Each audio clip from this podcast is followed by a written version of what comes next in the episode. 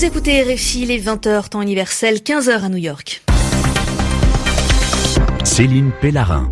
Vous écoutez votre journal en français facile. Merci et bienvenue. Et c'est Sébastien Duhamel qui est à mes côtés pour présenter cette édition. Bonsoir Sébastien. Bonsoir Céline. Bonsoir à tous. Le vote du Conseil de sécurité de l'ONU à l'unanimité, tous d'accord pour réclamer un cessez-le-feu d'un mois en Syrie. Une décision prise avec beaucoup de retard. Le but était d'empêcher la Russie, alliée du président Bachar al-Assad, de mettre son veto, de bloquer ce texte. Nous serons en direct de New York dès le début de ce journal. Aux États-Unis, justement, le gouverneur de la Floride veut durcir les lois pour obtenir une arme à feu. Une décision surprenante pour cet élu républicain. Mais la mort de 17 personnes la semaine dernière dans un lycée de cet État a particulièrement choqué le pays. Et comme nous sommes samedi, Yvan Amar fait son retour avec son mot de la semaine en lien avec le Salon de l'agriculture qui a ouvert ses portes aujourd'hui à Paris. Le journal. Le journal. En français facile. En Syrie, dans la Routa orientale, le temps des bombes et celui de la diplomatie ne sont pas les mêmes. Depuis sept jours, les bombardements du régime de Damas sur ce bastion rebelle ont tué au moins 500 personnes. Loin de la Routa orientale, à New York, au siège des Nations Unies, le Conseil de sécurité s'est finalement prononcé. Il y a de cela une demi-heure sur une résolution. On retrouve à New York, au siège de l'ONU, Marie Bourreau. Marie, c'est donc avec beaucoup de retard que ce texte a été voté. Difficilement négocié. Le plus dur fut d'empêcher la Russie de poser son veto, son interdiction à ce texte, Moscou étant en effet l'allié du président syrien Bachar el-Assad. Oui, effectivement, la pression a été euh, maximale sur la Russie, qui est euh, l'allié des Syriens au sein euh, de ce Conseil de sécurité, pour aboutir à ce vote positif et même à ce consensus qui n'était pas gagné d'avance. Je rappelle que ça fait trois jours que le Conseil de sécurité négocie cette trêve. Alors, le texte prévoit donc une cessation des hostilités d'un mois qui doit permettre l'arrivée de l'aide humanitaire et les évacuations des blessés. C'est une réponse minimale aux tragédies des Syriens a convenu euh, l'ambassadeur français François Delattre qui a pris la parole euh, il y a euh, quelques minutes et qui assure qu'il ne peut s'agir que d'une première étape. Des tractations avaient eu lieu une bonne partie de cette journée pour trouver un compromis.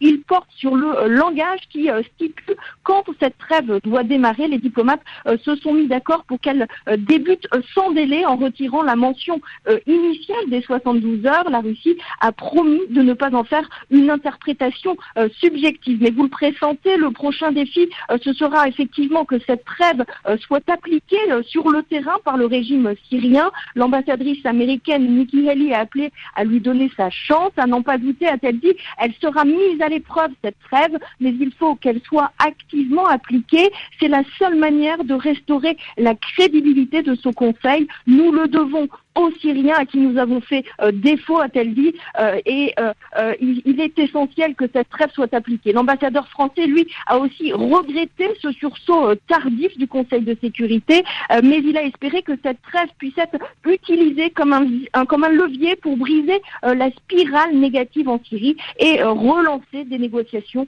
pour une solution politique. Marie Bourreau en direct du siège des Nations Unies à New York. Trop, c'est trop, Céline, dans l'État américain de la Floride.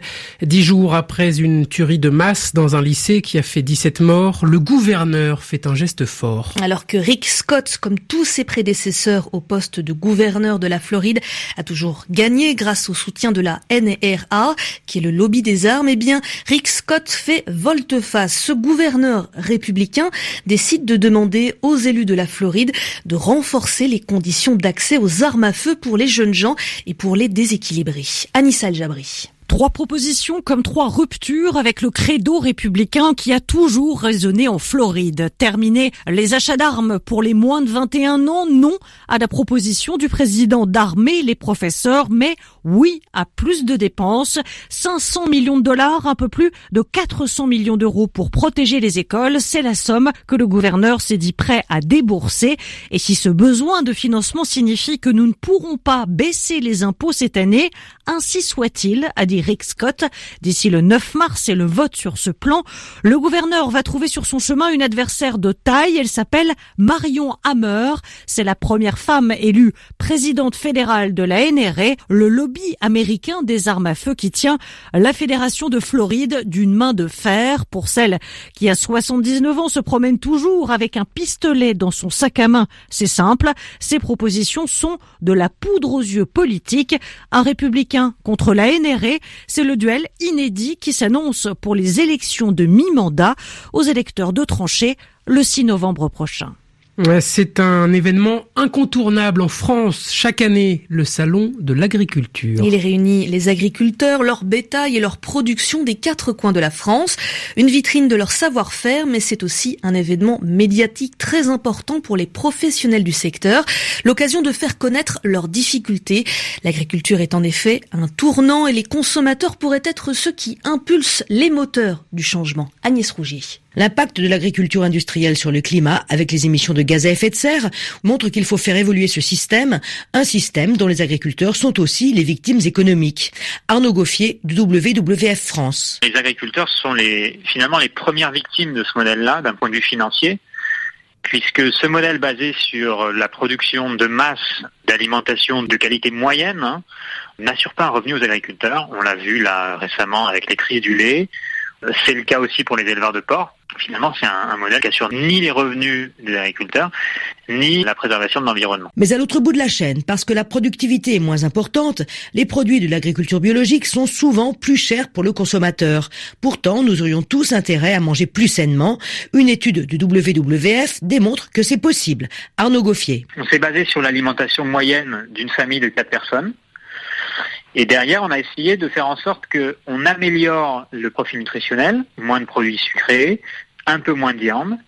Et derrière le fait de manger notamment moins de viande, ça permet de dégager une marge financière qui permet euh, à cette famille d'acheter 50% de produits bio et sans que ça ne coûte plus cher sur la semaine. Manger mieux, c'est donc possible, c'est meilleur pour tout le monde et au final pour la planète. Alors à nous, consommateurs, d'impulser ce changement. Comme ça ne vous aura pas échappé, nous sommes samedi aujourd'hui et c'est donc le moment de retrouver Yvan Amar pour son mot de la semaine. Un mot qui reprend un sujet dont on vient de parler à l'instant, les choses sont bien faites.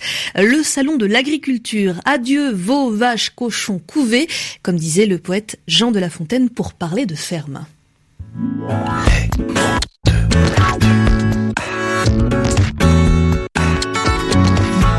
La plus grande ferme de France vient donc d'ouvrir à Paris pour quelques jours. C'est le salon de l'agriculture qu'on appelle souvent comme ça, la plus grande ferme de France, car on y retrouve tous les aspects de l'agriculture française. Mais qu'est-ce que c'est qu'une ferme?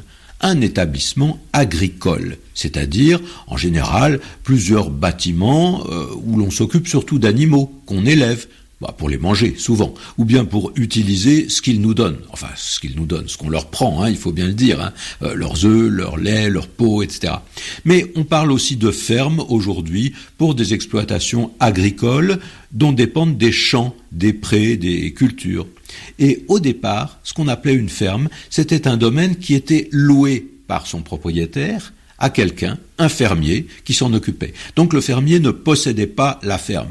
De nos jours, le mot a un sens plus large. Euh, la ferme peut appartenir à ceux qui s'en occupent. Mais l'adjectif fermier a aussi un sens bien spécial aujourd'hui. Hein.